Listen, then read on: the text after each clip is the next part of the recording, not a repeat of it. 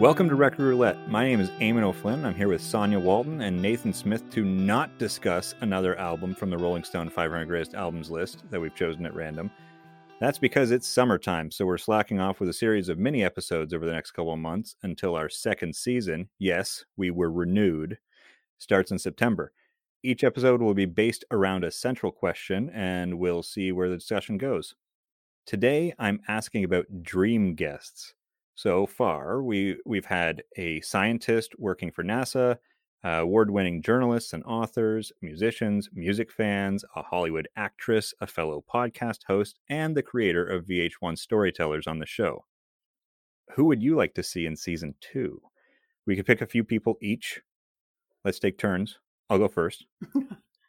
Very Uh, gentlemanly. Yes.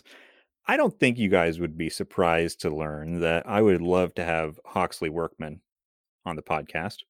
Right before this podcast began, uh, when I when I'd kind of come up with the idea uh, around picking stuff randomly from the Rolling Stone list, I stumbled upon uh, Harry Nilsson for the first time ever, and the similarities with Hawksley Workman were so apparent to me immediately that I sent him a tweet right that moment, uh, asking whether he was a big Harry Nilsson fan because I assumed he had to be. Is that when he told you you had pretty eyes? No, it's not. That's a Mhm. different time. Okay. You know what he said? He said he'd never listened to him. So we're going to come across some Nilsson Schmilsson at some point in this show, and I would love it if it was the impetus for Hawksley to take a listen and tell me if he hears the similarities too. So that's that's my first that's my first one. I think that's starting really strong. So Sonia, do you want to take it next step Okay. now? Um, so my first thought was to have like a panel of the artists who were part of our Canadian album battle. So k.d. Mhm. Lang, Gordon Lightfoot, and Rufus Wainwright. That would be a dream squad for me. hmm hmm Where does that leave us, though? I don't Yeah. care. Like not on none, the none of us are on the podcast, show. That's right. We just we just eat popcorn and listen to them talk about Okay. songwriting. I think that would be amazing. I Yeah. mean, they could we we could also ask them to That's- review. That's the a Harry definition of like Nilsson the sit back and sit back and shut up kind of moment, right? Like, Mhm. just let them Yeah, go. Just let them talk. Who cares? that's right. You got Canadian uh, three Canadian icons. hmm Uh, Nathan, who Uh, did you want? I was a little bit more uh, audacious, I think, in my selection. My first one, anyway. And I, I Hmm. went with uh, Noel Gallagher, Wow. Ooh. formerly of Oasis, now uh, famously of the High Flying Birds. Wait, Oasis Gallagher's- is not a band anymore. They are no more. Um, Is that official or is it Twitter official? well, it's, Or does it Twitter seems official pretty make it official? reliable. Reliable sources have told me, uh, and Yeah. they've been telling me for the better part of 13 years that they are no more. But Noel Gallagher himself remains uh, extremely active. Um, and I think that you know he's he's first of all extremely knowledgeable about music in general. He's he's certainly a music geek. I don't think you could say the same of his brother, who has about Mhm. two or three musical influences, and that's about it. Uh, Noel Gallagher is pretty diverse in his in his Shots taste and his interests, especially recently. He's very witty. Uh, he's very cutting, so I think he'd probably insult all of us uh, Oh, absolutely. regularly and That'd super frequently easy. and and and almost whomever we were listening to. I'm sure he'd he'd carve them up as well. So that'd be entertaining. Um, so yeah, a- a- it always I think adds to the prestige of a podcast. if You can get a British accent in there. So um, Uh-huh. I can for do those that. We do reasons need one more. I can do that. but a real one, a Mancunian. no, but I no, but I can bring that for season two. But I've it'd be some summer. Cockney posh. I, Oh uh, my wanna- god, no! we- yeah, we try to appeal, I think, to more of a working class podcast listener. I could not do East upper- London. Okay, That's the uh, that's the accent uh, Sonia used for Eric Clapton when she was doing an Eric Clapton impression as well. So basically, anytime no it's a British anyone, it's going to be a terrible Cockney-ish accent. Do you think you get extra points for making fun of his brother, or or or do you think you lose points? I think he'd lose uh, points. I think he's for this. he's probably been asked about it a few times, and I think he's uh, he's Like probably every- tired of hearing it. Every single time Yeah, so he's I- yeah, we'd have to have Hmm. a little get together beforehand, to establish some ground rules so that yes. we we don't anger uh, Noel Gallagher because we want to have that would back. be that would make for good for a good podcast episode though. Ah, We get like five minutes Wow. in, piss off the guest, and the guest just leaves, Like we haven't had that happen yet. There's another That's mini true. episode. That's true. There's always the opportunity. Sonia, do you want to go again? Uh sure. Um mine my second choice is also kind of audacious. Uh Tressie McMillan Cottom. She's a MacArthur fellow, a sociologist, a writer, a professor. She loves country folk Americana music. She's funny as hell. When I was on Twitter, she was one of the reasons I was there. Um, and she's partially responsible for getting me hooked on Peloton. Um, she loves it in a hilariously grudging way, and she posts like super funny stories about her her attitude towards Peloton. So, um, yeah, I think she'd be great. She she loves music, and she's always posting great stories about country music and stuff. So I think she'd be Country great to have on. Yeah, Okay. Americana something- folk stuff so like something that. in grunge would be a perfect album. Yeah, exactly. Um, she loves Jason Isbell in particular. So, and I know that one of his albums is on the top 500. So, dear Tressie, if you're listening, and I know you are, please come on the show. and I know you are. Wow, so much confidence. Uh, All right, I would. uh you know, wh- when I scan the list, I see stuff that's mainstream. You know, mhm. like there's a lot of stuff you you are- expect to be there. The Beatles, for instance. Um, many, others, many Beatles. Bob Bob Dylan, Neil Young, that that sort of thing. And I also see stuff that's way out there, Suicide by Suicide. But I don't see any Frank Zappa, and I feel like it's a little bit surprising to me that Huh. Frank Zappa is not on here because I f- uh, he's kind of uh, his own his own thing all to himself. Mhm. I don't know his work well enough to make an argument for his inclusion, but Alex Winter, Ah, a man who directed a documentary about Zappa called Zappa, he does. Um, you might remember Alex Winter from Bill, Bill and Ted Ted. movies, but he's also in Freaked, and he's uh, you know, he's he's basically in addition to acting, he's turned his his career into directing documentaries, and so one of them's about uh, Frank Zappa, and uh, it would be really cool to hear him make an argument for Frank on an album battle that we could that we could host at some point. So that'd be really uh really fun.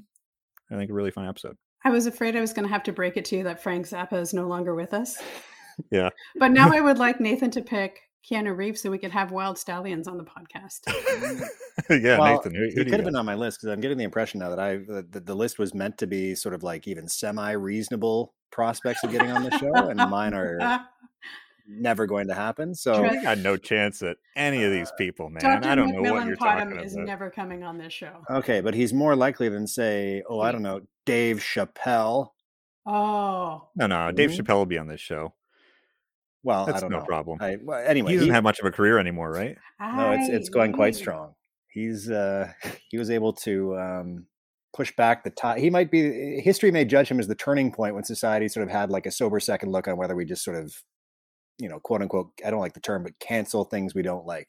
Because I think had he released the closer even six months to a year prior to when he did, I think the pressure would have been perceived as so immense that Netflix would have caved and and pulled it, and we would have been Mm. somewhere else. But it, he could mark a turning, or he could just be an aberration, and the next person get, goes by the wayside. But anyway, Dave Chappelle musically, uh, his show, uh, the Chappelle Yes. Show, Mhm. I think the musical component to that is, ext- if not forgotten, then extremely underrated. Because when you go back and look at the musical guests on that show, for me anyway, um, that was sort of my introduction to hip hop that I actually enjoyed. I was obviously familiar with rap and hip hop music, but I had never really appreciated it until I heard the types of uh, artists that he had on his show, and then in particular. Um, the Block Party movie that uh, that he put out, which was all about basically putting together a big concert, which again for me was that was just uh, I mean eye opening doesn't even really properly describe it, but just to hear hip hop in the way that I I sort of see it in the way that it should sound, where it's not slickly produced, it's raw,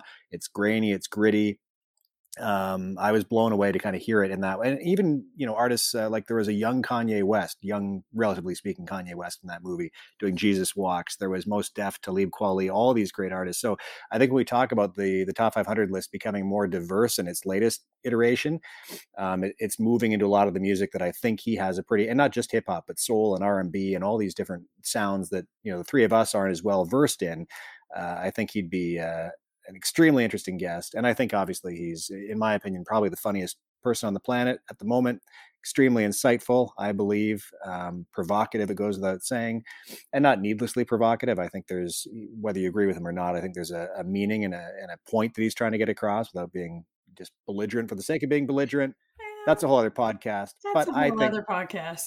I And I think like we've learned voice. that being It's a good belligerent's actually not all that bad on this podcast, and uh, you know, it's worked out well for us from, just uh, the a, sound from a of it, I think he's got listenership a- perspective. his voice is a nice voice to listen to. It is a it is a anything, that's true. pleasing it is a pleasing voice. So you get him on the show talking about music and he's riffing and like that's a that's a good podcast. That's a and you know, podcast Dave, I would listen to. Dave, none of us is going to try and tackle you or punch you Yeah, or anything like we that. can't. man. We're we're all remote. Yeah, so it's all to worry remote. I mean, yeah, only because we're remote, we could not. and also, we're pretty weak. Yeah, Yeah, we're all nerds. Sa- Sonia, Yes. who's your uh, who's your third? My my third. I mean, I've had four. Yeah, you sort of cheated Okay. by naming three feel- right off the bat. Yeah, and I packaging them mean- into one. I mean, it well, is my my, way. group would be these three. My my second group of four this is is this is my way. Uh, my last one would would just be I was thinking of Peloton because I was thinking of Dr. McMillan Cottom, and Mhm. um, my favorite instructor on Peloton is Christine D'Ercole, and she's kind of an older broad like me. She's in her fifties. Um, she loves loves loves music, and she plays a lot of like new wave and dark gothic music from the '80s, like you know stuff that I grew up with, and and it's great. And and she would have a lot to say about I think the Rolling Stone 500 list. So that would be my third my third choice of five. I want to. I would do. Yes, I do want to remind you that at one point when we did the Bob Marley episode, uh, I asked you what your favorite song is, and you said all of the songs on the first side Yeah. except for one. Uh, yeah, you have to be more specific. So Yes. Apparently. yeah, season two, bring the specificity. All right. That's the uh, title of my debut one. album. I only picked three. I didn't do this whole like Cheater, three plus like twelve other people somehow. whatever. When I think of the coolest person, coolest possible person, Jamila Jamil comes to mind. She's objectively the coolest person in the world, She's right? pretty cool. Yeah. So, uh, of course, I'd want her to be a guest on Record Roulette. And in particular, I'd want her to be on an episode about David Bowie, who is one of the deepest, most interesting, and probably coolest people in music history. Nice. I mean, can you imagine Jamila Jamil talking about David Bowie? Like, it seems like something that needs to happen. I listened to Jamila Jamil read the ingredients off a Kraft dinner box. Let's be real. Exactly. And there's another British accent. Yeah. So, you know, if we can't get. Uh, One which I will seek to emulate over the summer. Yes. Yeah. on the three of us, by virtue of our participation, could balance out the cool factor, so it comes back down to a reasonable level. Yeah, we where wouldn't she like- be setting it.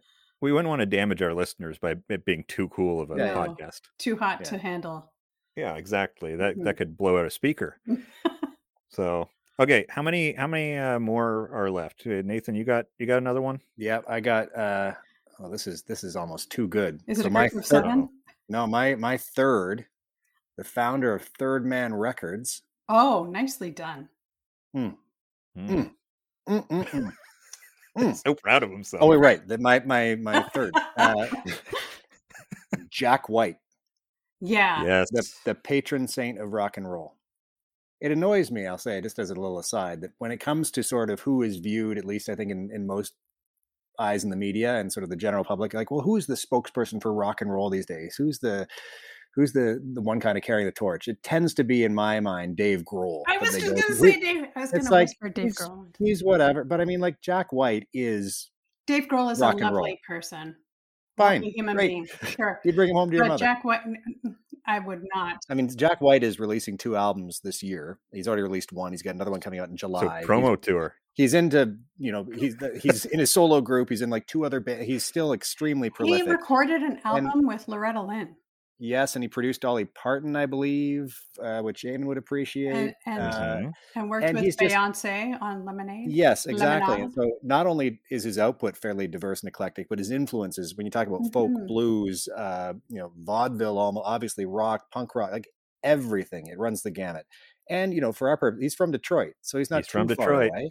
That's right. He's And, from uh, Detroit. Is he so a Wings fan? He better Well, be he, a Wing. he He's probably, a I mean, he did the uh, he did the national anthem at the uh, Tigers home opener. He played uh, a rousing rendition of St- uh, Star Spangled Banner. So I would assume he's a Red Wings fan too, which doesn't hurt, But, obviously. wh- so but where does he no. fall on the Seeger Springsteen divide that Eamon has artificially constructed? uh, Yes, better. through, through the first season of this podcast. it's almost constant. But we'd have to ask him. I feel like the only way we can really get a solid answer on that is if he comes on the podcast and hangs out with two other uh, Detroit Red Wings fans. I could And be talks a, about Bob I- I, could be a Wings Yeah, fan why not? of We'll get you a- Detroit's. We'll get you a, good, a close hat or something. We can edit those words into the right order. Yeah, they can be in the right order You got later. the, you got the right words. Go. That's the main thing.